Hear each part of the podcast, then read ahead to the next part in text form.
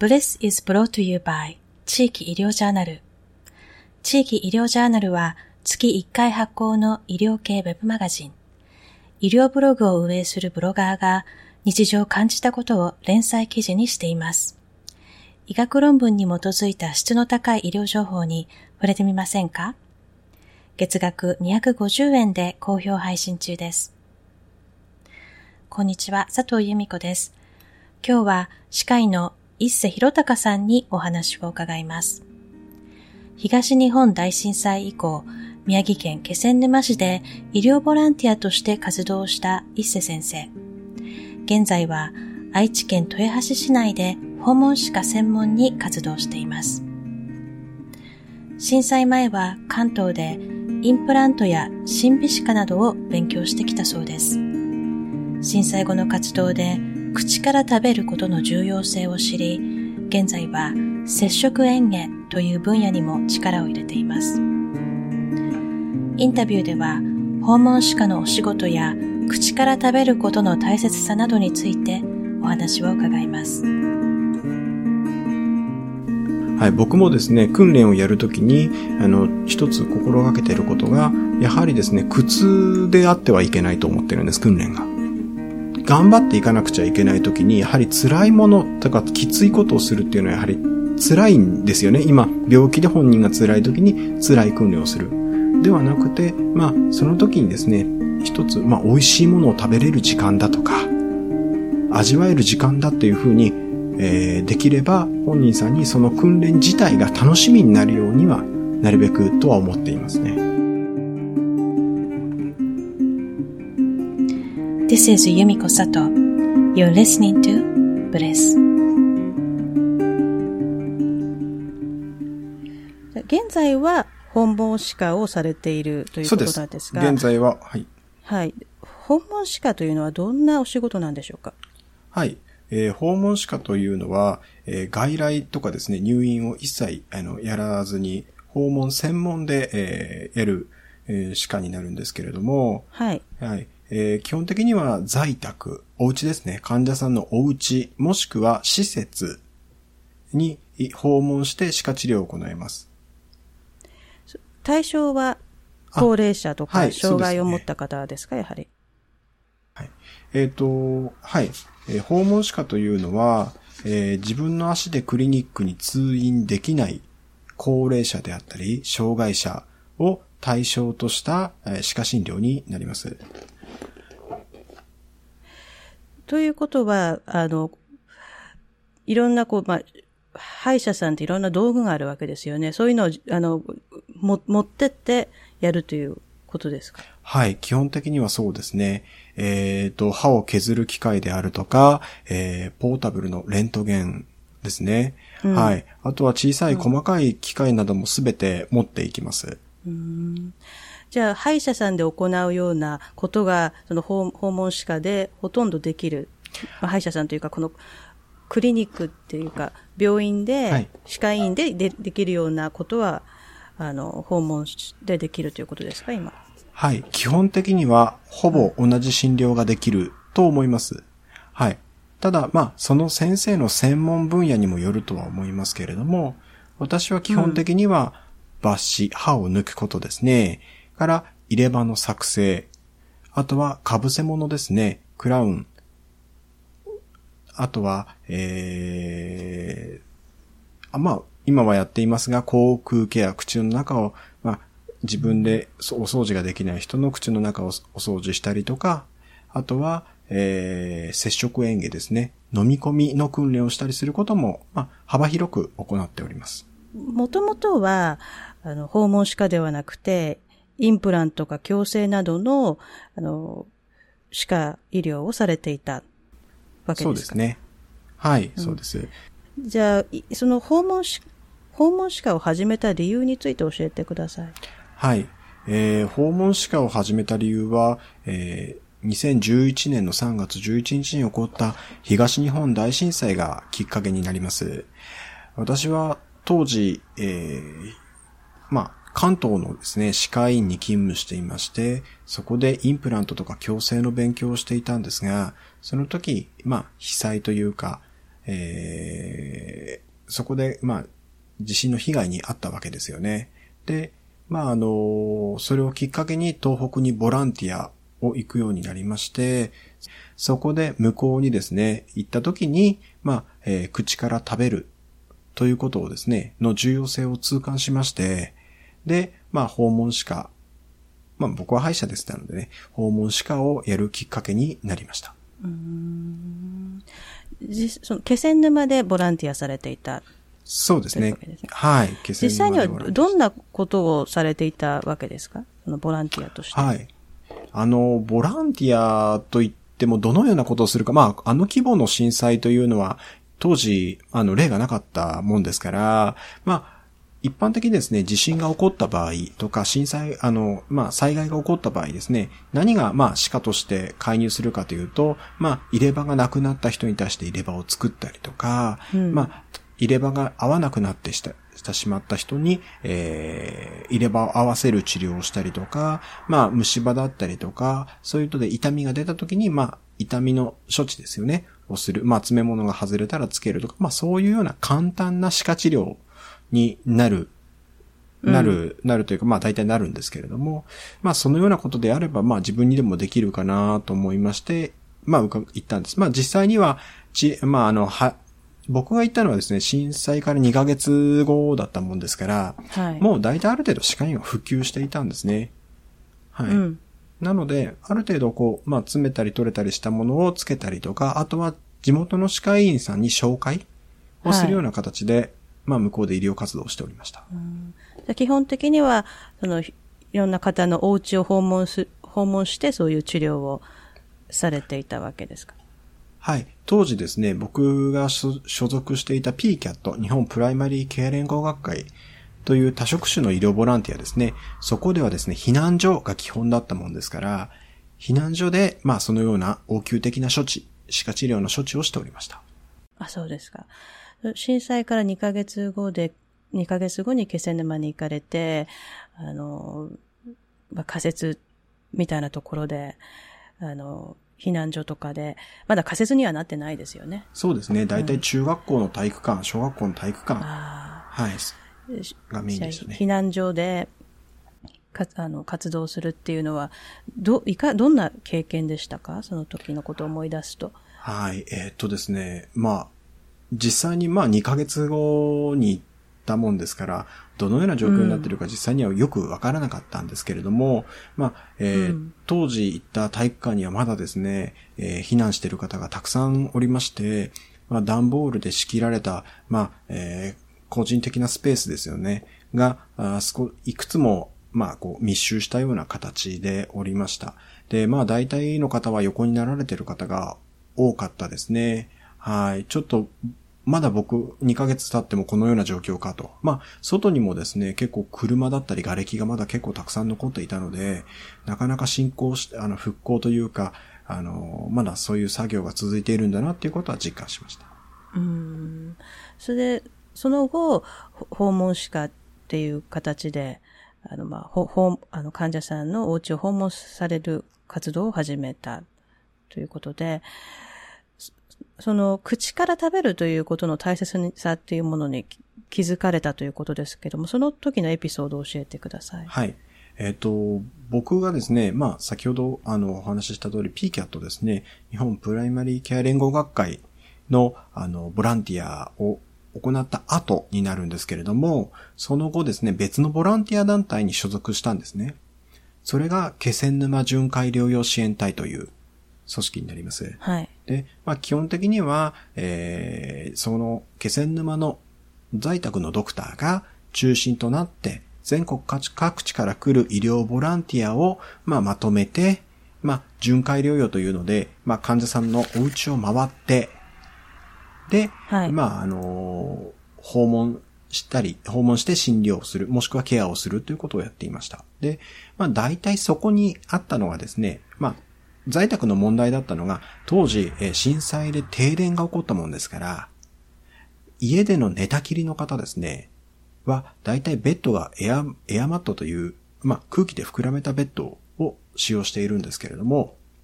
それが電気が止まったことで、えベッドがしぼんでしまって、褥瘡が多発したんですよね。うん、はい、床ずれですよね。床ずれが多発したために、はい、まあ、そのケアに回っていたんですけれども、まあ、褥瘡もエネルギーが必要になりますよね。治癒するためには。うん、食べないといけない。体力がないといけない。うん、そのために、まあ、口が重要だということで、まあ、その組織の中に、まあ、歯科医師でありたとか、歯科衛生士が少し、あの、配属されていた形になるんですが、その時ですね、えー、まあ、僕の、えー、僕と一緒に当時回ってた先生がですね、まあ、一緒に回ってる時に僕にですね、こう聞いてきたんですよね。この方、口から食べられますかねって。うん。はい。で、まあ、その言葉を聞いた時なんですけども、まあ、僕は、まあ、そのドクターが何を意味と、意図して僕にそれを質問してきたのかがわからなかったんですよね。うん、なんで食べれるか食べれないかを歯科医師が判断するんだと先生の方が詳しいんじゃないのって思ってたんですけれども、うん、まあ、多分先生は、まあ、摂食嚥下っていう分野をご存知で、まあ、多分そういうような先生がですね、もしかしたら自分の身近にいらっしゃったのかもしれません。だからまあ、歯科医師とかでですね、だから、あなたもボランティアに来ている歯科医師なんだから、まあ、口の機能に関しては、よくご存知でしょうと。ええ。うん。だから、それについて評価してくださいと、聞いてきたんでしょうけれども、ええ、僕は全然全く知らない人間だったもんですから、その先生の言ってることが汲み取れずに、まあ、入れ歯は合ってると思います、としか答えることができずに、まあ、あその時は終えてしまったんですけども、あとあとそういう、まあ、口から食べることが大事だと。そのためにやっぱり、生きる根源である、その、まあ、食べるということを、もっと知っていなかった自分が非常に恥ずかしく思いまして。それでもっと、まあ、口から食べるということを支援したい。食支援をしたいということで、まあ、訪問歯科であるとか、摂食嚥下という分野を勉強するようになりました。はい。多分聞いている方も、あの、なん、なんで歯科医が口から食べることに関係しているのかって多分よくわからないと思うんですね。今、摂食嚥下っていう言葉出ましたけど、そな、なんなんでしょう、摂食嚥下というのは。はい。摂食嚥下って摂食ですね。まあ、食べ物を口に取り込んで飲み込むということを、まあ、専門用語で言えば摂食嚥下ということになります。なので、まあ、口を使って食べるということになるんですけれども、まあ、今ですね、その、まあ、分野っていうのは、まあ、口から、喉から、食道からといろんな器官が関係しているもんですから、いろんな職種がそれに関わっていることが非常に多いんですよね。まあ、まあ、あの、リハビリのドクターであるとか、内科のドクターであるとか、脳外、脳外科のドクターであるとか、あとは、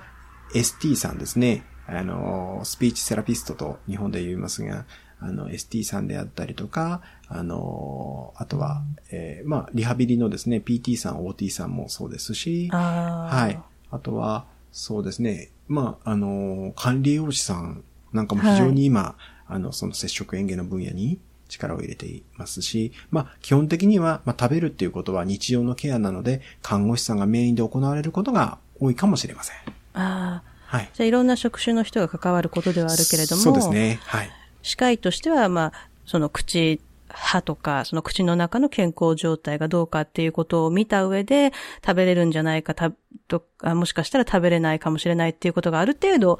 判断できるわけですか？はい。基本的には、まあ僕はですね、まあ僕が摂食嚥下を教わった、まあ食べる、口から食べることですね、の技術を教わったのは、看護師の小山珠美さんという方から教わったんですけれども、はい、まあ看護師さんなので、あの、主体はその看護の概念。なので僕もどちらかというと看護の概念が強いので、一般的な歯科医師はなかなかその摂食嚥下ということに触れる機会が少ないもんですから、あの、まあ、なかなか難しいんじゃないかとは思います。もちろん、あの、いろんなですね、摂食嚥下に、まあ、精通しているような歯科医師の先生の方はいっぱいいらっしゃいますが、歯科医師全体から考えた場合には いちパーセントぐらいじゃないかとは思いますね、全体の。なるほど。はい。じゃあ、その、気仙沼で活動しているときに、口から食べれますかっていうことを、あの、医師に聞かれて、その時、伊勢先生は答えられなかった、意味がわからなかったっておっしゃいましたけども、はい。ほ、他の医師、歯科医師の場合も、おそらくほとんどの方は、え、なんでそんなことを聞くんだろうっていう、感じになるのが、まあ普通っていうことですよね。まあ基本的な歯科医師であれば、ただ、まあそういうところに伺っていたりとか、訪問歯カーをやってる人であれば、ある程度は知ってる人がなる、いるかもしれませんが、大体ですね、日本の歯科医院の にじゅっパーセント ぐらいしか訪問歯科をやっていないんですね。そのうち接触嚥下を知ってる人たちっていうのが、まだ、またさらにその中で少ないと思うんですよ。ああ、なるほど。じゃあ、そこで、あの、接触嚥下とか、そういうことを全く知らなかったっていうことに気づかれて、はい、そ, その後どうされたんですか？はい。その後ですね、まあ、あの、震災の、あの、そのボランティアの活動の中で、今先ほどお話ししました小山珠美さんという看護師さんですね。この方、あの、一昨年ですね、プロフェッショナル仕事の流儀にも出た方なんですけれども、エヌエイチケー の、ええ、はい。あの、その方とボランティアで一緒になりまして、で、ボランティアの時に、まあ、その方の講演であったりとか、えー、主義ですね、うん、を、まあ、に触れる機会があって、その時非常に驚いたんですよね。うん、看護師さんって言いながらも、うん、あの、脳神経のアセスメントをして、この人の状態を判断した上で、それに対してのアプローチを話してくるんですよ。この人はお医者さんかと思ったぐらいでしたから、うん、非常にですね、その、まあ、スキルであったりとか知識に非常に感銘を受けまして、まあ、その、当時ですね、小山さんが勤めていたのは神奈川の病院なんですけど、そこまでですね、まあ、見学に行かせてくださいということで、えー、お願いをしたら、まあ、OK と言われまして、そこで見学することができたんですね。で、まあ、その後、見学した後に、やはり、こう、さらにこう間近でですね、その人の技を見たときに、もう惚れ込んでしまいまして。で、ええ、もう簡単に言えば弟子入りです。ああ。はい。で、なぜその小山さんのアプローチに惹かれたわけですか？えっと、理由がですね、難しいんですけど、自分でもわかりません。うん、ちょっとはい。自分でもわからないんですが、うん、この人の技術は今後の日本の医療に必要だって直感したんですよ。うーん。なんでしょうね。あの時なんでそんなに疑い込んでなかったんですけど、はい。でもそれがおそらくその気仙沼でのボランティアで必要とされていた技術とマッチングしたというか、そうですね、これこそ今必要にな必要とされている技術だという感覚があったかもしれませんね。うん、多分あの例えばただただ食べさせるのがうまかったとか。ただただ、あの、嚥下のか、食べることに関しての医学的な知識を持っていただけであれば多分何も思わなかったかもしれません。その両方を持っているっていうことが僕にはすごく興味深かったんですね。うーん。それで、あの、小山さんから学ぶために、気仙沼で活動をしながら神奈川県の病院で働くということを始められた。そうですね。はい。えっと、月か、えー、神奈川の病院に行って、で、火曜日の夜か水曜日ですね、に帰ってきて、まあ、水、木、金、もしくは木、金、土と、えー、まあ、普通の外来の歯科治療をしたりとか、あとは訪問歯科治療ですね。をして、えー、また日曜日に、えー、神奈川に行って月火勉強するというのを毎週にねんかん自腹でやりました。だいたい、はい、だいたい、えー、気仙沼から神奈川まで直線でよんひゃくにじゅっキロぐらいですかね。車で何回か行ったことはあるんですけど、うん、片道ごひゃくキロちょっとでしたね。へー。じゃ、じゃあもうその時点で、あの、関東でされていた仕事ですよね。それはもう辞められたわけですか？はい、そうですね。あのー、まあ、ちょうどその時辞めるということを言っておりまして、で、それで震災があったんですね。うん、あ、そうなんですか。なので、まあ、あのー、まあ、フリーだったっていうこともあって、ボランティアに専念しようと思ったのも一つのきっかけではありました。うん、はい。うーん。でも、その震災後何かしたいとか、多分思った方はたくさんいて、あの、ボランティアに行かれた方もたくさんいると思うんですけども、例えばいっしゅうかんとかですね、にしゅうかんっていう単位だったら、まあ、あの、できる範囲かなとも思うんですが、その何年もっていうかね、ずっとそっちにもす住んでまで、あの、こう活動しようっていう思われた理由は何なんでしょうか？そうですね。あのー、まあ、一つは非常に居心地が良かったっていうのはあります。そうですね。うん、はい。あの、まあ、自分の地元とは全然違うんですけれども、僕は、あの、地元がですね、静岡県の浜松市になるんですね。まあ、非常にですね、海が近い。で、まあ、似た、東北とちょっと似たような場所ではあるかなとは思うんですよ。うん、で、まあ、地震の、まあ、ボランティアに行くきっかけにもなった、まあ、きっかけにも、まあ、きっかけというか、まあ、そういうのにもなったんですけど、あの、浜松はですね、えー、東南海ですね、の地震が起こる起こる言われている、東海沖地震が起きる起きる言われていて、うん、もうごじゅうねん以上起こっていない地区になるんですけれども、うん、あの、津波の光景ですね、東北の津波の光景を見たときに、僕は地元の浜松も津波が起こったら、ああいう風になってしまうと思ったんですよ。で、僕は、まあ、あの、それとボランティアで、まあ、他人事とは思えなくて行ったんですけれども、いっしゅうかん、にしゅうかんだと、まあ、なんとなくやってきたで終わってしまうかなと思ったんですけれども、僕はせっかくそちらに行って、しかも、まあ、仕事をしていなかったのでね、当時。ここで多分得るものがあって、それを多分今後の災害に生かせるんではないかと思って、まあ、あの、ずっと向こうにいたっていうのも一つあります。うーん、なるほど。それで気仙沼と神奈川県の病院を行ったり来たりして、あの、小山さんから接触演技を学ばれた。そ、そしてその知識を実際に気仙沼で訪問しかをされながら、あの、いや、あの、使うっていうこともあったわけですか？はい。はい、えっ、ー、と、基本的にはまあ、僕歯医者なもんですから、基本的には歯を削ったり歯の治療をしないと、あなかなか生活が難しいっていうのはあるんですけれども、うん、まあ別にですね、えー、近くの、近くにですね、気仙沼市立元吉病院っていう、まあ規模は小さいんですけれども、病院があったんですよ。で、入院期間も備わっておりまして、まあ、小山さんから学んだものを地元に還元する。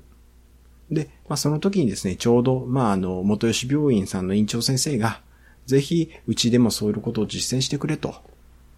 あの、言われまして、ぜひ、あの、気仙沼の役に立てればということで、そこに勤務させていただくことになりましたので、まあ、病院とですね、えー、歯科医院の外来と、あとは、えー、訪問歯科というこのさんぼん立てですね。で、向こうでは活動していました。はい。あ、そうですか。じゃあ、お忙しかったですよね、はい、その時ね。そうですね。忙しかったといえば忙しかったですけど、今思うと非常に充実して、はい、あの、楽しかったとしかイメージはないですね。うん、あ、そうですか。じゃあ、その被災地で出会った患者さんで印象深い患者さんのお話を伺いたいなと思うんですが、なんか思い浮かぶ患者さんっていますか？はい。一人、あ、一人、まあ皆さん、思う、あの、いらっしゃる方多いんですけれども、まあ特に、特にといえば、一人、えー、いらっしゃいますね。はい。えっと、よんじゅう、当時ですけれども、よんじゅっさい男性の方だったんですけれども、まああの、脳血管障害ですね。まあ、頭、脳卒中です。脳卒中によって、まああの、脳の機能にダメージを受けて、食べることが困難になってしまった方がいらっしゃるんですけれども、で、まあその方が、まあ仙台の方でですね、まあ、あのリハビリをして、で、まあ良くなると思ったんですけれども、ちょっと良くならずにですね、えー、まあこっちの気仙沼の方に退院して戻ってきたんですね。で、もともとその方、えー、震災の津波の被害に遭っておりまして、うん。で、まあ、その後に、まあ、倒れられたんですけども、まあ、あの、こちらに、えー、戻ってきた時は、まあ、仮設、うん、住宅の方に移ってこられたんですけれども、まあ、そこで、まあ、あの、元吉病院の先生からですね、あの、こういう方がいらっしゃるので、演劇のを見てくださいと依頼があった方がいらっしゃいました。で、まあ、その方なんですけれども、まあ、あの、初めはですね、なかなかこう、演芸が、ちょっと非常にですね、まあ、通常の、まあ、嚥下障害よりも重度の嚥下障害でして、かなり難しいですね。それはまあ、仙台のリハビリの病院でリハビリをしてきたけれども、治らなかったということで戻ってこられたので、かなりまあ難しいことが予想されたんですね。で、実際に。ということは、その方は食べられないってこと、うん、はい、そうです。一切食べておりませんでした。ああ、噛めない、飲み込めない、はい、両方ですか？はい。いえ、噛めないです。あ、噛めない。あ、ごめんなさい。えっと、噛めはしますが、えー、まあちょっと、あの、歯があまりなくて、十分噛むことができない。はい。うん、のと、あとは、えー、珍しい嚥下症、珍しいというか、あんまり、た、あのー、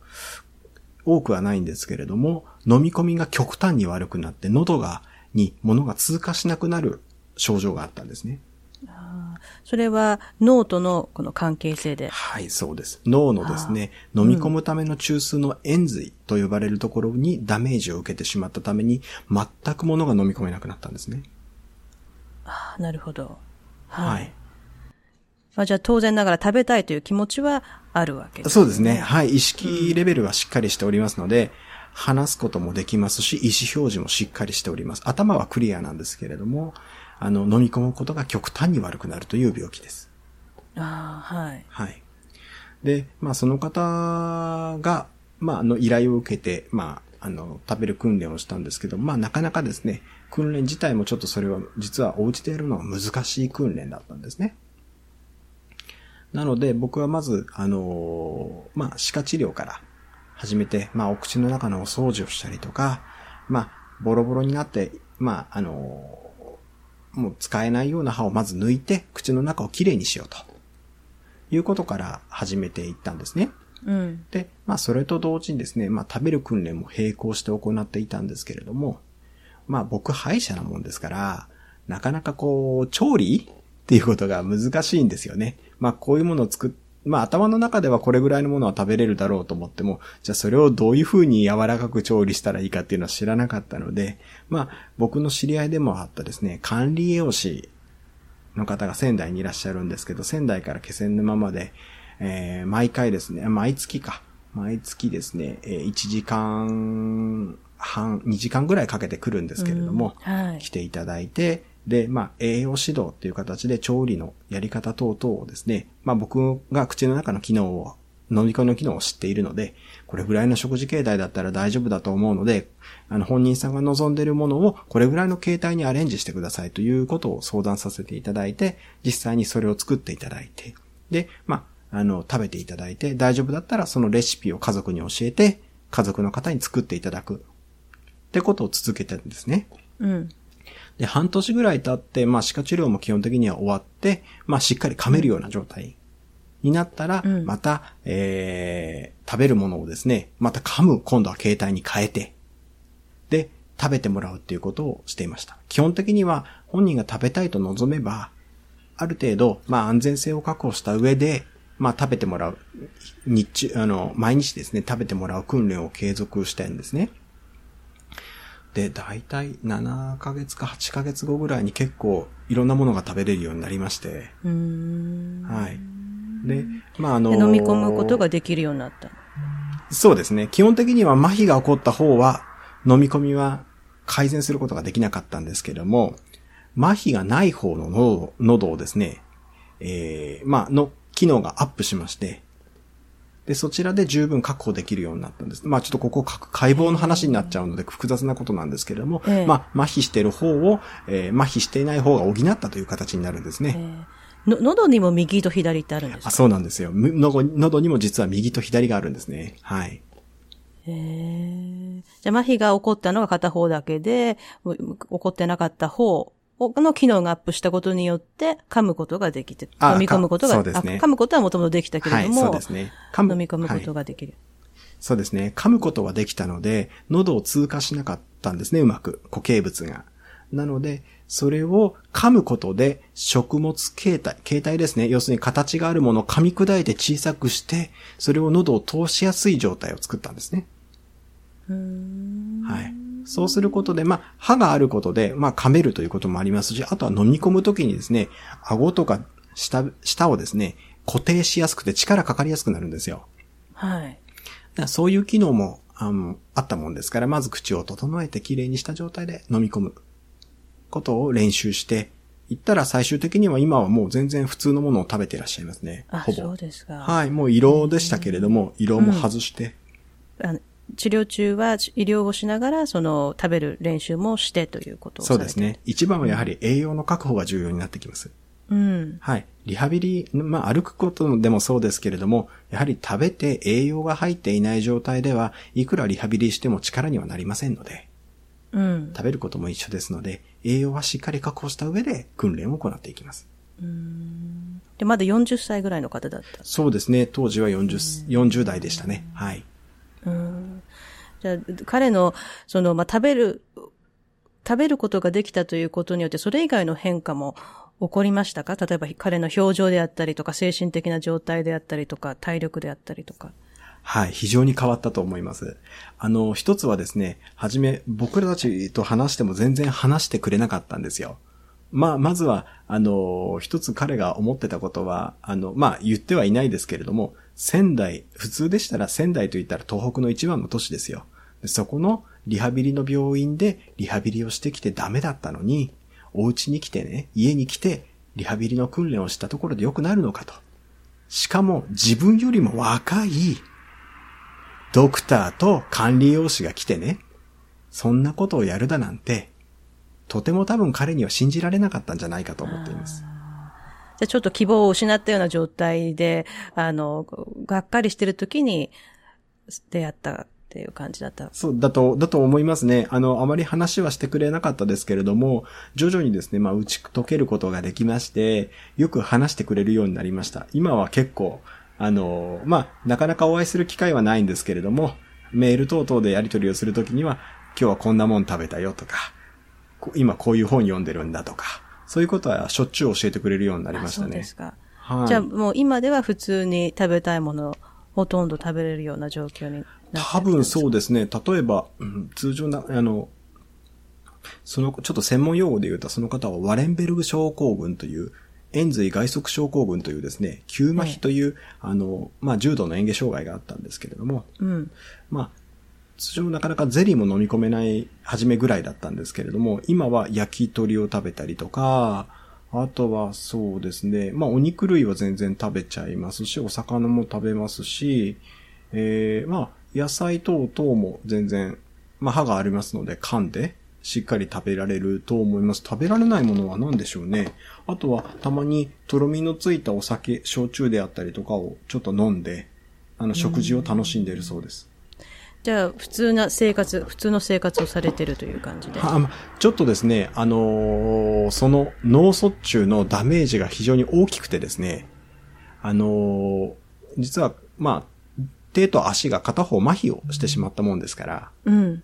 まあ、あのあ、なかなか歩いたりってことは難しいんですけれども、まあ、外出して散歩ですね、車椅子で散歩したりとかはする時があるとは伺っております。あ、そうですか。はい。じゃあ、その方の場合は、その病院でリハビリして良くならなかったのが、あの、その、あの、伊勢先生と管理栄養士の方のこのチームで、あの、の治療によって、た食べれるようになったっていうのは、どこが違ったと思いますか？えっとですね、まあ、うんと、どのようなリハビリをしてたかっていう詳細がはっきりわからなかったんですけれども、まあ、えー、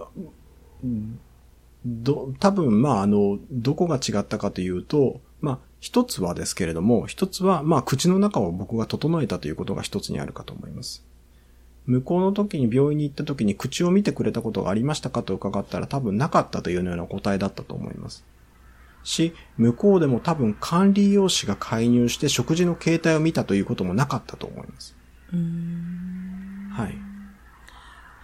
じゃ、じゃあどういったリハビリだったんでしょうかね。あの、なんかその病院で行われるスタンダードのリハビリってあるんですかね、そういう状況の時。基本的にはですね、まあそういう場合喉の通り道が塞がっているので、それをですね、喉を通過しやすくするためにバルーン訓練という訓練をすることがあります。喉にですね、風船のようなものを入れて膨らめるんですね。はい。そうすることで麻痺している方を、まあ、あの、強制的にですね、ストレッチをかけるような感じで広げるような処置になるんですけれども、そういうことをやることがあるんですけれども、まあ、僕も一応それをやろうかと思ったんですが、本人が極端に、まあ、嫌がったのと、それが苦しかったということで、嫌だということで、まあ、やらなかったんですね。まあ、やらなかったというか、やってみたんですが、や、やらなかった。いや、まあ、やら、結局やらないようにしたんですけれども。うん。で、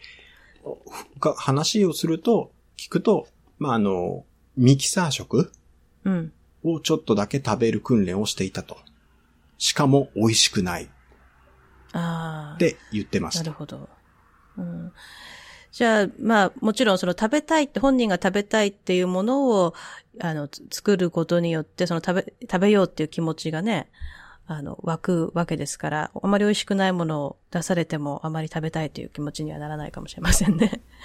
そうですね。うん、あの、まあ、これ余談ですけど、不思議なもんででして、人間自分が食べたい好きなものっていうのは比較的園芸、飲み込みがいいですね。これはちょっと、僕もすいません。勉強不足でなんでいいんですかって言われても難しいんですけれども、お酒が好きな人にお酒を飲ませると、やはり、あの、すごく上手に飲めますし、アイスクリームであるとか、ケーキが好きな、甘いものが好きな人はやはり甘いものをうまく飲めますし、普通のお粥で蒸せる人でも、お寿司は食べれるって方がいらっしゃいます。あ、そうですか。これがまたすごい、うん、あの、本当に不思議なんですけれども。うん、はい。じゃあ、そのこ、心と体は、こう、つながっているということかもしれませんよね。不思議なところで。そうですね。はい。僕もですね、訓練をやるときに、あの、一つ心がけていることが、やはりですね、苦痛であってはいけないと思ってるんです、訓練が。はい。要するに、頑張っていかなくちゃいけないときに、やはり辛いものとかきついことをするっていうのはやはり辛いんですよね。今、病気で本人が辛いときに辛い訓練をする。ではなくて、まあ、その時にですね、一つ、まあ、美味しいものを食べれる時間だとか、味わえる時間だっていうふうに、えー、できれば本人さんにその訓練自体が楽しみになるようにはなるべくとは思っていますね。うん、はい。で、その方の場合、口を見、あの、口を見るっておっしゃいましたけど、なんか口のその例えば虫歯の治療とかそういうことをされたということですか？そうですね。基本的にはあのー、結構いろいろ虫歯の治療しましあの治療歯科治療ですね。訪問歯科でできるような治療をほぼほぼすべてというかかなりあの総掛かりでやりましたね。歯をまずは、えー、除性スケーリングですね。歯の汚れを落とすこと。うん。と、まあ、口の中の環境をきれいにすることですね。うん、あとは、いらない、いらないというか、こう、もう必要がない、使えないような歯は全部除去しました。うん、ただし、えー、差し歯で直せるようなところは、限りなく温存をして、で、その方結構ですね、ちょっと口の中に物を入れると、ウェッとなるタイプなんですね。まあ、普通の方の皆さんいらっしゃいますけれども、なので、なるべくこう極力入れ歯のようなものは入れないように差し歯で直そうと思ったんですが、まあ、下はですね、歯が比較的残っていたので、えー、じゅういっぽんぐらいですね、歯をつないで、で、まあ、頑丈なですね、ワンピースな状態にして、えー、噛める力を分散できるようなものを下は作って、上はちょっと入れ歯でしたけれども、入れ歯でも、まあ、ちょっと上顎のとこが気持ち悪くなりそうだったので、そこをくり抜いて、で、えー、作るような形をしましたね。はい。うーん。そういうことをでも患者さんのお家でできるっていうのはすごいですよね。基本的にはなかなかしないでしょうね、普通の人。あの訪問歯科でもこれめあの大変なんですよ。非常に時間がかかるもんですから。うんで、ですよね、僕は比較的そういうですね、まあ審美とかインプラントとかをやってきてたので。どちらかというと、日常的にそういうことをいつも前からやってたんですよね。うん。なので、そんなに抵抗はないんです、やることに対して。なるほど。じゃあ、その時の、あの、インプラントとか、矯正とかをされてた時の技術が、その訪問歯科でも、あの、役に立っていると。はい、非常に、あの、役に立っています。はい。うんでも実際、その歯医者さんに行くと、あの、こう、椅子があって、ある程度の角、角度で、あの、なんていうんですか、倒されて、でちゃんとあのライトとかがあってですね、その歯医者さんにとってやりやすいあの状況があるわけじゃないですか。はいはい、でもあの誰かのお家に行ってやるとなると、そういうまあ車椅子であったり、ベッドであったり、そういうなんていうんですか、ね、いろんなシチュエーションの中でやられるわけですよね。そうするとすごくこうまあこう体力的にも大変なんじゃないかなと思うんですけど。はい、体力的にも大変です。あの逆さまになったりとか、足にあのベッドに足を引っ掛けたり、壁に足をかけてあの逆さまになるような格好をして歯を削ったりすることは多々あります。あ、そうですか。ですけど、はい、まああの僕は基本的には。あの、患者さんがよく聞いてきます。先生、どのような風にしたらやりやすいですかっていうので、うん、あの、患者さんに僕は、あの、あなたが一番楽な姿勢でいてくださいというふうにお願いしています。それに合わせます僕がというふうに言ってます。はい。そうですか。すごいですね。でもすごい繊細なね作業じゃないですか。はい。だからね、あのいろんなあのそういういろんな状況でなかなか想像できないですよ。その見たことない人にとっては。あ、まあそうでしょうね。なのでいろんな方法を駆使することもありますし、他の方より使ってる道具は多いかもしれません。あ、そうですか。はい。うーん、じゃあいろんな道具を持ってあの訪問するということですね。そうですね、はい、なのであらかじめ治療の計画性のものはある程度持っていないとあのなかなか急には対応できないことがありますね。はい。そうですよね。では被災地のその活動で学んだことってどんなことですかね。はい。えっと、そうですね。一つは今もお話ししていましたが、口から食べることの重要性ですね。えー、やっぱり、あのー、さっき今エピソードでも話しましたが、あの、食べるってことは本当に人を幸せにすると思うんですよね。うん、まあ、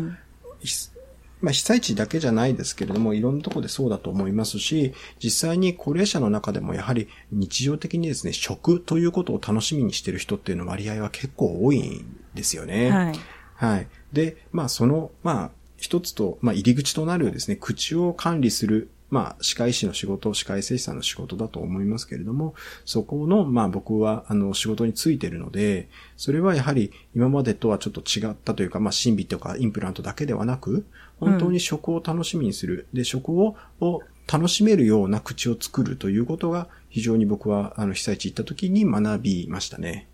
もう一つは、えー、多職種との連携ですね。いろんな、えー、人たちからのチームアプローチですね。が非常にまあ僕の中では勉強になりました。学びですね。どうしてもですね、歯科医師とか歯科医院っていうのは、単一科しかいないんですよ。歯科しかその中にいないんですね。なので、例えばその歯以外の治療になれば他の先生と連絡は取ることがあるかもしれませんが、基本的に歯科医に通院してきている人は歯が痛いわけですよね。なので、うん、歯の治療では大体が終わっちゃうんですよ。なので、えー、他との連携をすることがないですし、ましてやですね、リハビリのスタッフであるとか、管理栄養士とかですね、なかなかこう、そういうような多職種と出会って、あの、患者さんをそう、あの、お互いに見て、まあ、それでケアなり治療を進めていくっていうことがほぼないですから、そういう経験は非常に、あの、僕はできたことが勉強になったと思っています。うん。じゃあ他の人と一緒に働くことによって、その歯だけではなくて、その人、この全体として見ることができたっていうのはありますか？はい、そうですね。それは非常にあり、あったと思います。はい。うーん。で、今、口から食べることの大切さっていうお話ありましたけれども、あの、日本では高齢者の方でいろんなこう、胃ろうであったりとか、いろんなこう、管をつけるということが割と多く起こっていることだと思うんですけれども、はい、それっていうのは、その、適切なリハビリだったりとか、食事介助みたいなものが行われたらなくてもいいっていう場合もあるんでしょうか？はい。えっと、まあ、少なからず、えー、あるとは思いますね。あの、先ほどのエピソードの方もそうですけど、結局、胃ろうにしてリハビリをしてきたというは言われましても、まあ、その成果が出なかったと。で、実際にはですね、この食べるの訓練、食事介助であったりとか、うん、そういうものっていうのは、えー、実際には、あ、ま、なんですかね、学問的には、あの、そういうものが確立されてはいないんですよね。うん。はい。あの、基本的なリハビリとかっていうのは、例えば喉の筋肉を鍛えるであるとか、口の筋肉を鍛えるっていうリハビリは存在します。ただ、どのように介助して、どのような風に食べさせたらいいのか、ということまでは、詳細なものはありません。うん。なので、今、私も所属しています エヌピーオー 法人ですね。口から食べる幸せを守る会。まあ、当会の理事長が、あの、小山珠美さん、僕のボスになりますが、あの、小山珠美さんが理事長ですが、小山さんのその食事介助とか、そういう、えー、技術であったりスキル、スキルとか知識ですね。それを今、あの、本に、書籍にしたりとか、あとは実技セミナーというセミナーを開いて、まあ、スキルを、まあ、皆さんに伝えてるっていうことを今行ってきています。うん。その、それを、あの、それに参加している方っていうのは、あの、在宅医療とかをされているスタッフだったりするわけですか？はい、そうですね。基本的には高齢者の、あとか、あと障害者のこう、口腔ケアだったりとか、あの、食事介助をする人がメインですね。うん、はい、になってくるので、うん、えー、介護職種の方が多かったりしますし、あとは看護師さんですね。日常的に食事介助をするような看護師さんが一番参加されている方が多いですね。はい。うん。急性期病院なんかだと、高齢者に口から食べさせることを嫌がる傾向があるんでしょうか？その、もし口から食べさせると危ないとか、そういったおなんか恐れからこうなるべく口から食べさせないようにするとかっていうこともあるんでしょうか？はい、えっと、食べさせないというと語弊があるかもしれませんけれども、多分皆さん食べさせたいと思ってるとは思うんです。うん。はい。ですが、やはりそのやり方をがうまくできないことがやはり多いんですよね。やはり個々の患者さんの状態に合った評価をしないといけないということがありますので、学問的になかなか確立をされていないものですから、うん、なかなかそのやり方がわからずに、あの、やってる間に、その患者さんが誤嚥をしてしまった、もしくは窒息を し, してしまったってことになれば、あ、じゃあもう今、口から食べるのは無理だよね、っていうことになってしまって、食べることを禁止されてしまっているケースは少なからずあるのではないかと思います。なので、私たちがやってるような、あの、技術がですね、もっと広いか、広く普及すればですね、もっと食べられるようになる人は絶対多くなるはずだと私は思っています。あ、そうですか。じゃあ、はい、その エヌピーオー の口から、何でしたっけ？食べる幸せを守る会です。はい。はい、口から食べる幸せを守る会では、あの、そのいろいろな講習とかセミナーとかで、あの、トレーニングをしているということですね。そうですね。はい。はい。で、現在国内で訪問歯科をやってる歯科医ってどれぐらいいるんでしょう？えっと、訪問歯科の算定医療機関がいちまんせんごひゃく、あ、いちまんせんにひゃくごじゅう施設、訪問歯科をやってるそうなんですね。ただ、全体の医療機関はろくまん施設ぐらいありますので、となると、まあ、あの、約 にじゅっパーセント、ごまんきゅうせんぐらいっていう書いてあった、あるので、はい。でも今ニーズはどんどん高まってると思うんですけれども、増えてはきてるんでしょうかね。えーとですね、今国の方針で今、今年、今年度からもですね、あの、国の方針で、まあ、在宅を強化するようにということは、あの、言われてきているもんですから、あの、まあ、施設基準というのがありまして、まあ、あの、その中に在宅を進めている歯科医には、あの、多少、あの、優遇をしますよというようなことがあるもんですから、はい。はい。あの、増やすように。保険点数をですね、増やすというの方をあるので、どちらかというと、今、増えつつあるのではないかとは思いますがね。はい。ただ、まだまだ足りないでしょうかね、現実としては。そうですね。あのー、実際に潜在的なニーズはたくさんあると思いますし、僕も開業していちねんはんぐらい経ちますが、うん、まだですね、訪問しか、歯医者さんが訪問してくれるっていうことを知らない患者さんも結構います。うん、そうですよね。あまり聞いたことがないですよね。ないですよね。うん、実際には、あの、ケアマネージャーさんからの依頼が多いんですけれども、ケアマネージャーさんもなかなかですね、本人から家族からの訴えがない限り、自分で進んで口の中を見て、で、あの、僕に相談してくれる。例えば、あの、パッと見て、外見から見てですね、麻痺があれば、じゃあ、あの、歩くリハビリを入れましょうかとか、手のリハビリを入れましょうかっていうことはあると思うんですが、じゃあ、お、その患者さんの口の中を見て、歯医者さんにかかった方がいいですねって言ってくれる人はほぼいませんので、実際にはもう少し掘り起こした場合には、あの、数多くいらっしゃると言われています。で、まあ実際にデータとしてですね、あの、まあ、要介護者のですね、口腔の状態と歯科治療の必要性というものを、まあ、調べたものがあるんですけれども、まあ、えー、大体ですけど、要介護者のきゅうわりの方には歯科治療の必要性があるというデータもあるんですね。はい、ただし、実際のところ、それで、まあ、歯科治療を受けてくださいねと勧めても、実際に治療を受けたのは にじゅうななパーセント ぐらいですね。さんわりじゃくの方だというふうには聞いております。うんうん、それは受けたくても受けられなかった、もしくは受けようとしたかった。どういった理由でしょうね。そうでしょうね。まあちょっと理由までは定かではないんですが、一つはやはり、あの、歯科治療の必要性、例えば入れ歯が緩いとか、うん、歯に穴が開いていると言ってもですね、痛くなければかからない方が多いですね。まあ普通の歯医者さんもそうです。皆さん、痛くなければ治療を受けに来ないことは一つありますよね。うん、そうですね。そうそう、ア、アメリカとかだとは違うんじゃないですか？訪問治療ですか？訪問歯科ですか？いや、えっと、歯科治療っていうのは痛くなってから受けるものではなくて予防の概念が多いっていうふうに伺ってますけれども、そのアメリカの場合はそのクリーニングって言って、うんうん、いちねんににかいぐらいはそのクリーニングで行くっていうのはありますね。その割合って結構多いですよね。そうですね。まあ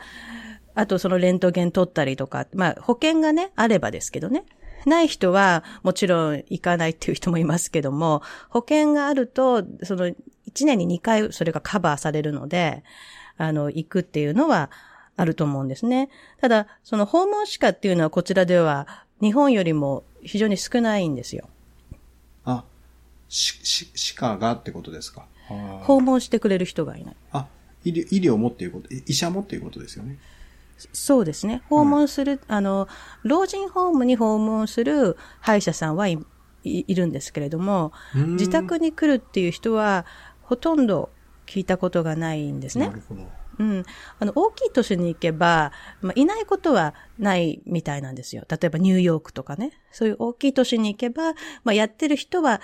い、いることはいるんですけれども、全然メジャーではないんですね。そんなにいないと。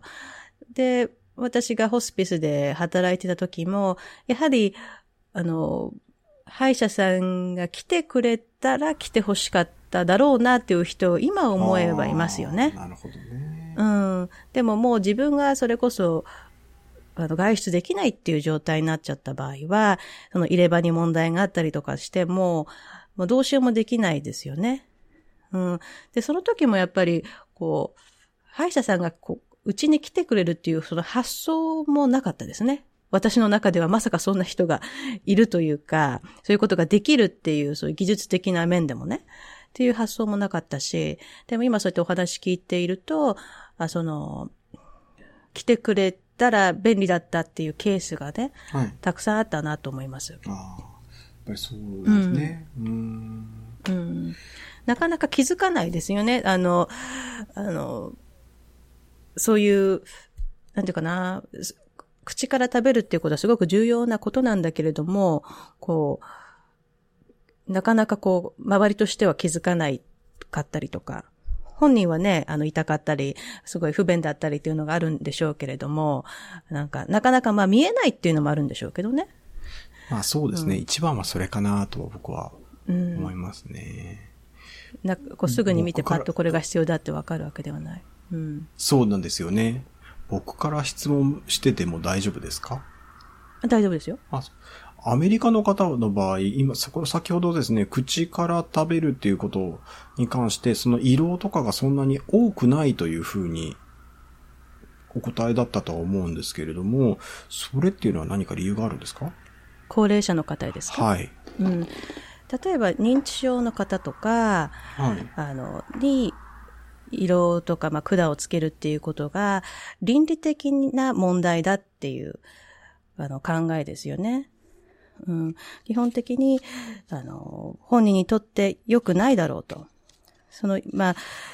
いずれな、良くなるっていうことが、良くなるんであれば、そのリハビリとして、その時に、あの、まあ、いろんな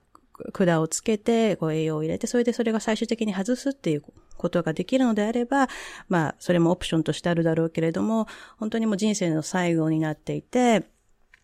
あの、これから良くなるという見込みがない場合に、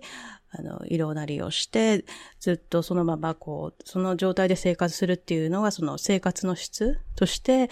あの、良くない。もちろん本人がそれでやりたいという場合はや、別にそれではいいんでしょうけれども、その本人の意思をこう無視した形でやるとかっていうことはあまり良くないだろうっていうのは一般的に思うところでしょうね。アメリカも、あの、欧米としては。はい。ヨーロッパもおそらくそういう感じだとは思います。一度ですね、まあ、あの、東北の方で、まあ、あの、米軍基地の近くですね、八戸ですけれども、うんのとこで、まあ、あの、話をさせていただいたときに、まあ、あの、そこの基地のですね、ジェネラリストの方が来て、で、まあ、僕の話を聞いたときに、まあ、アメリカだとそう、まあ、ちょっと食べて食べられなければ、もう食べられなくて、それはそれなんだ、本人の寿命なんだと。で、まあ、スプーンの角度とか、食べる量とかまで調整して、えー、食べさせてるなんて、びっくりしたっていうことを言われたことがあるんですけど、実際にそうなんでしょうかね。うん、いやー、まあでもホスピスとかではもちろん患者さんは食べてますけどね。あの、最後まで、だから、そんなにその伊勢先生の思い、その最後まで食べることが大切っていう、その口から食べるっていうことは、あの、大切だっていうのはもう皆さん思ってるとは思います。うん。あの、だからその最後まで、最後になった時に、こう、例えば、最後までこう、チューブにつながれて、あの、亡くなるのは嫌だとか、まあそれが、まだ若くて、これから治るという可能性がある中で、それをやるっていうのだったらまだいいけれども、それこそ末期がんであったりとか、認知症だったりとかっていうところで、最後にまで、あの、チューブにつながれるっていうのは嫌だっていうのはほとんどの人が思ってることだと思うんですね。でも最後に何が食べたいとかそういう、あの、希望はまあありますよね。いろんな人にとって。うん。うん、だ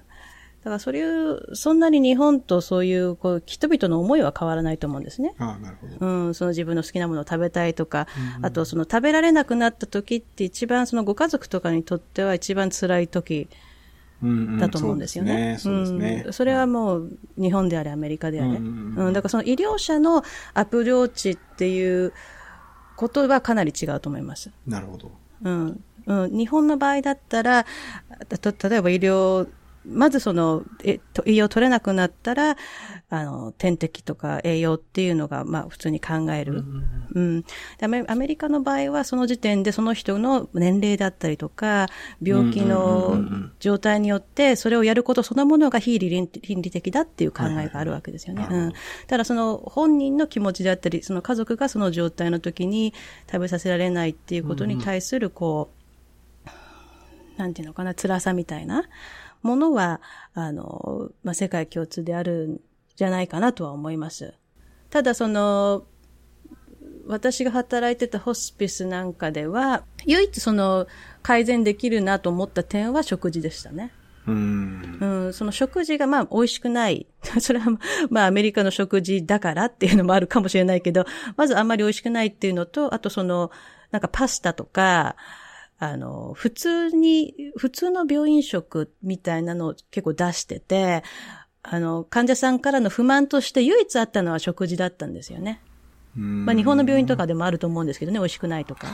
うん、ただなんかもうちょっとその末期でそれこそ死が近いっていう人たちでやったらそんなにいっぱい食べられないわけじゃないですか。そういうところでちょっと工夫するとかね。あの、食べやすいものにするとか、もうちょっとそこで工夫をしたらいいのになとは思いました。うんうん、そういうところがあったらもうちょっとケアとしても良かったんじゃないかなっていうのはありましたね。あ、答えになりましたか？あ、大丈夫です。すいません。僕の方から質問して。大丈夫ですか？はい。えっと、で、私の方からの質問で、の認知症の患者さんに訪問するときって大変じゃないですか？あ、まあそうですね。大変なときは大変ですけど、まあ認知症の度合いにもよりますよね。ねまあ、軽度なものであれば、えー、まあ、全然特に問題はありませんし、うん、はい。あとは、まあ、軽度で、まあ、そんなに見守りが必要でもなくても、やはり記憶の問題でですね、えー、ふ、まあ、あの、なかなかこう、僕の説明を、まあ、十分理解していただけないとか、という場合には、ケアマネージャーさんとか第三者に立ち会ってもらうようにはしております。怖がる患者さんとか、その認知症の方で何が起こってるかわからないから怖いっていうのあるじゃないですか。はい。で、特にその口の中とかだったら怖いっていうのあると思うんですけど、そういう時になんかこう気をつけてることとかってありますか？そうですね。今のところですね、すごく恐怖があって、えー、ものすごく拒絶されたっていうこと、経験はそんなに多くはないんですけれども、あ、でもまあ、あのー、一応ですね、必ず目線は下ですね。立ったから、あの、患者さんが座っている状態で上から覆いかぶさるような治療はしません。必ず、その患者さんよりも低い位置から話しかけるようにはしていますし、えっと、まあ、手とか体とか末端の部分とかですね、なるべく緊張が高くないようなところから触れていって、えー、口に触れるような、例えば肩から触ったり握手をしたりとか、そういうとこから始めたりとか、あとは、えー、認知症の方って非常にですね、まあ耳とか、あの理解に乏しいことが、耳が遠かったりとか理解に乏しいことも結構あるんですけれども、僕は意外とですね、その視覚的な情報っていうのは非常に、えー、優れているんじゃないかなと思っているもんですから、うん、例えば笑顔ですね。マスクを取ってニコニコした状態で体を触っていったり口を触っていくってことに注意してますね。あとは触れ方ですね。えー、やっぱり触れるときに、えー、なんていうんですかね、勢いよく触れたりとか、急な触れ方はしないですね。徐々にはい、力を加えていって、ゆっくり、えー、まあ、動作をするようなことですね。まあ、もしかしたら、サツさんも経験あるかもしれませんが、歯医者さん行って口にミラーですね、を引っ掛けて、キュッと引っ張られたら、うってなりますよね。はい。はい。あれやっぱり初速度の問題で、入れてから引っ張るまでの時間が早いんですよね。ああいうのも患者さんに指触れる時の指の触れ方、うん、あれもゆっくりかけないとやはり緊張につながってしまいます。で、特に高齢者の方で、えー、認知症があると前頭葉症状といって口をギュッとつむむ反射ですね、が起こるんですけれども、ああいうのもずっと優しく触れていくことで緊張が解けますので、そういうようには注意はしています。もちろん危険があった場合ですね、例えば揺れてる歯があってこのギュッと噛まれたら、あの歯が抜けて飲み込んじゃうって時は、素早く手早く治療しますけれども、はい。まあそういうようなとこ、いろんなところは気をつけてはいます。はい。はい、では、そのご家族で、あの、今介護をされている方とか、はい、あの医療関係者で、まあ例えば在宅医療とかをされている方で、あの、こういう患者さんはもしかしたら、その訪問歯科のサービスが必要かもしれないっていうような、こう、なんていうんですかね、サインみたいなのってどんなのがありますかね。そうですね。えっと、例えば、その、まあ、どういうサインを見つけるかっていうことですね。自分で喋ってくれればいいですけどね、まずはね。あの、歯が痛いとか、入れ歯が緩くなってくれたって言えればいいですけども、一つは、まあ、あの、口の中の機能としては、まあ、あの、食事に関して言えば、食べる時間が長くなってきた。うん、はい。食事時間の延長とかは、一つは嚥下機能が落ちていて、誤嚥をしている可能性があるということであったりとか、口の中でですね、例えば、えー、歯がグラグラしているとか、で、噛んで痛いとかですね、入れ歯が合っていないということでも食事の時間が延長することがあるので、最近食べが悪いなとか、いうことであれば、あの、こう、口の中に関する問題が一つある可能性がありますし、あとは、もともとですね、糖尿病とかある方は、歯周病が非常に悪くなりやすいんですよね。ってことなので、まあ、あの、糖尿病のもともと、糖尿病をお持ちの方は、やはり定期的に歯医者さんには、えー、通っていただいた方が本当はいいですし、えー、まあ、何かしらの理由で通えなくなった場合にも継続して来ていただけるような歯医者さんに、お願い、お家にですね、来ていただけるような歯医者さんにお願いした方がいい場合もありますね。あとは、えー、まあ、あとはその、食べることに関して一つは、もう一つは、まあ、えー、体重ですね。体重が減ってきてないかどうかですね。これも一つのアセスメントになります。一番簡単ですね。侵襲が少なくて、一番僕はよくわかるアセスメントの一つが体重じゃないかと思います。もちろん、まあ、心臓とかの病気によってですね、全身にむくみが出てしまった場合には、やはり体重が増えることもありますが、基本的には食べられなくなってきた場合とか、えー、口の機能が落ちてきた場合には、やっぱり、えー、体重痩せてくるということが起こり得ますので、まあ、それも一つの目安ではないかなと思います。はい。じゃあそういう時は一応歯科医に見てもらった方がいいわけですね。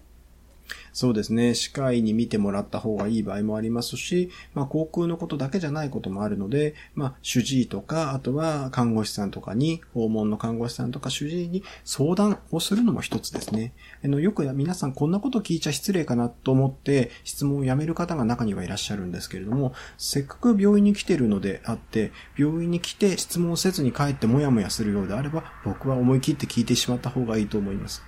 うん。あとは、セカンドオピニオンな形の、まあ、あの、ことを伺っても僕はいいと思うんですよね。別の先生のいろんなドクターの意見を聞くっていうのは僕は非常に有効ではないかなと僕は思っています。うーん。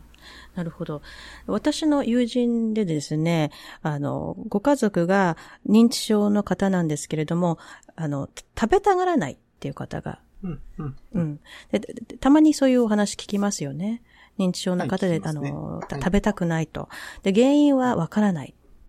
そういう場合も、あの、まあ、もちろん主治医の方とかいろんな方が、こうね、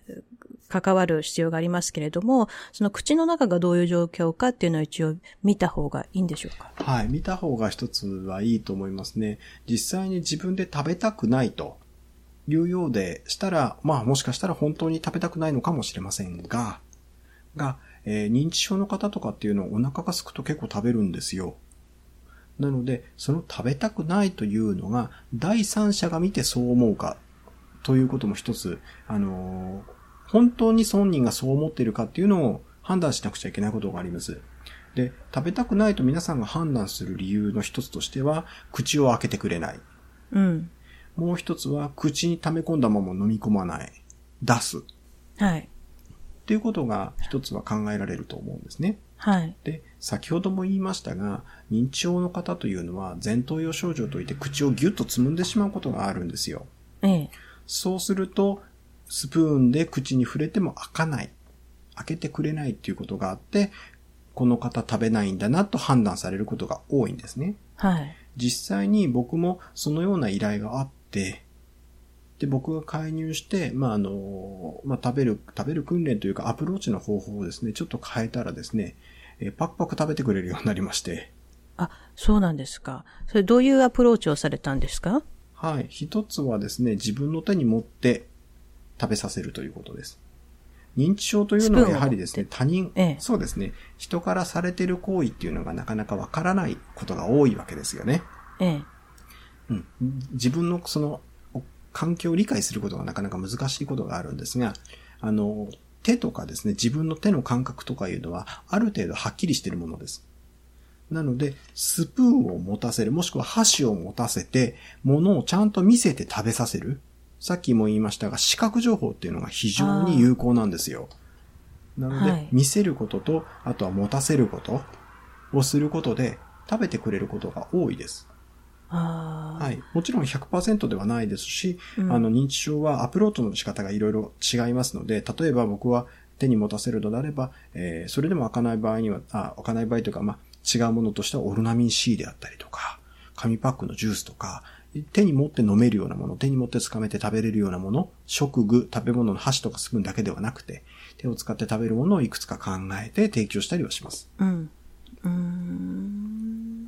で、そういうこともその食事介助っていうようなことの一つなんでしょうか？はい。僕もこれはこ、はい。小山さんから教わった技術です。うん、ああ、なるほど。そういういろんなことを、あの、やってみて初めて、あの、あ、この人は食べたくないんだっていうことがわかるわけで、そういうこともまあ、やらないで、あ、食べたくないんだろうっていうのは、もしかしたらそうじゃないかもしれないっていうことですよね。はい。そうですね。小山さんは、僕が小山さんのその技術を見て、技術というか、まあ、技術とか知識もそうなんですが、もう一つですね、本当に患者さんのことを愛しているというか、その愛情がものすごく強いんですね。うん。で、例えば僕はびっくりしたのは、その方がですね、入院していて、まあ、集中治療室にいるようなところにいたときにですね、何が食べたいって言ったら桃が食べたいと言ったんですね。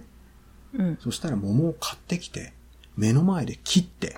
剥いて、それをガーゼに入れて絞ってその汁を数口飲ませるんですよ。うーん。そんなことまでしてくれる看護師さんがいるかと思いましたね。あれは僕は非常に感動しました。この、小山さんはこの患者さんのためにここまでするのかと。なので僕も、それを見たときにそう思ったので、実際には例えばこの方が食べたくないと言った場合に、アイスはどう？ケーキはどう？何々はどう？っていくつか提案します。果物はどう？こういうのはどう？って言って、じゃあアイスだったら食べてみようかなって言って数口食べてくれることがあります。それが食べることにつながることも多いんですね。何が食べたいって言うんではなくて、こういうものはどう？ああいうものはどう？って具体的に出すんです。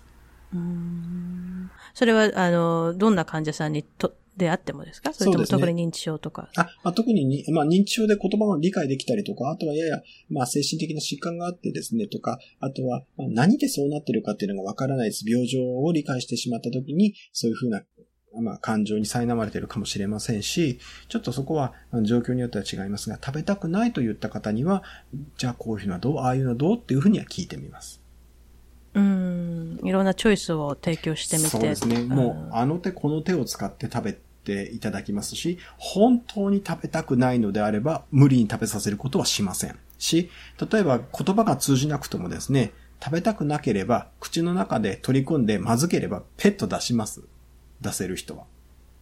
そういう場合とかは、うん、あの、本当に食べたくないんだなと。まあ、結構ですね、あの、認知症が進んでしまって食べたくないっては、まあちょっとこう取り乱してるような人に言って食べてもらったんですけど、味がちょっとやはり認知症だと、まあ悪く低下してくることもあるんですね、味覚が。うん、その場合は勢いよくペッて吐き返されました。あ、そうですか。それはもう食べたくないんだなと思って、それ以上のことはしませんでしたし、あとはもしそれであれば、あの、じゃあ、あの、申し訳なかったですと美味しくなくて、じゃあお茶はどうですか、お水はどうですかと言って数口飲んでもらうこともあります。お口直しにどうですかと言って。はい、じゃあ一人一人にの状況に合わせてアプローチしていくことが大切になってきますね。はい、そうです。大事ですね。はい。では最後にこれは言っておきたいというようなことはありますか？そうですね。あのまあこれは言っておきたいということというか、あのまあさっきも言ったかもしれませんが、食べたくないと思っている方っていうのはほとんどあんまりいらっしゃらないんじゃないかなと思うんですよ。で、それは、その医療者側がそう判断、まあ第三者がですね、僕らがそうやって判断していることで食べさせない、もしくは食べさせないことで食べれなくさせてしまっているっていう現状が、あの、日本には、まあこの今の医療にはあるんじゃないかなと思います。一つはやはりですね、この食事介助ということをですね、小山さんが気づいてきたこの食事介助という技術、というものがなかったことと、まあ、あの、今までそういうことがなかったということと、まあ、高齢者がやはり増えてきて、そういうことに直面する人たちが多くなってきた。うん、で、実際問題、それを問題として、まあ、提案できる、定義できるような社会になってきたっていうのは一つにあるかなとは思います。なので、やはりですね、こう、食べさせる技術を何とかしたいと多分思ってる方は結構たくさんいまして、あの、まあ、僕らがやる エヌピーオー のセミナーもですね、結構すぐ満員になるんですね。うん、はい、うん。なので、やはりそういう、まあ、あの、食べたい支援を願っている患者さんもしくは、まあ、介護だったり医療だったりする方に、この技術とかスキルがもっと復旧できるように、うん、まあ、私たちは、まあ、僕もですけれども、やはり、あの、力をもっともっと注いでいかなくちゃいけないなっていうことを最近改めて実感しております。はい。はい、今日は本当にありがとうございました。はい。ありがとうございました。はい、今日は歯科医の一瀬弘隆さんにお話を伺いました。一瀬先生は現在、愛知県豊橋市内で訪問歯科専門に活動しています。訪問での歯科治療はもちろん、少しでも口から食べてもらいたい、最後まで口から食べたいなど、ご本人やご家族、医療関係者からの接触嚥下のご相談も受け付けています。また、エピソード内で話題になった エヌピーオー 法人口から食べる幸せを守る会の全国大会がしちがつなのか横浜で開催されます。詳しくはホームページをご覧ください。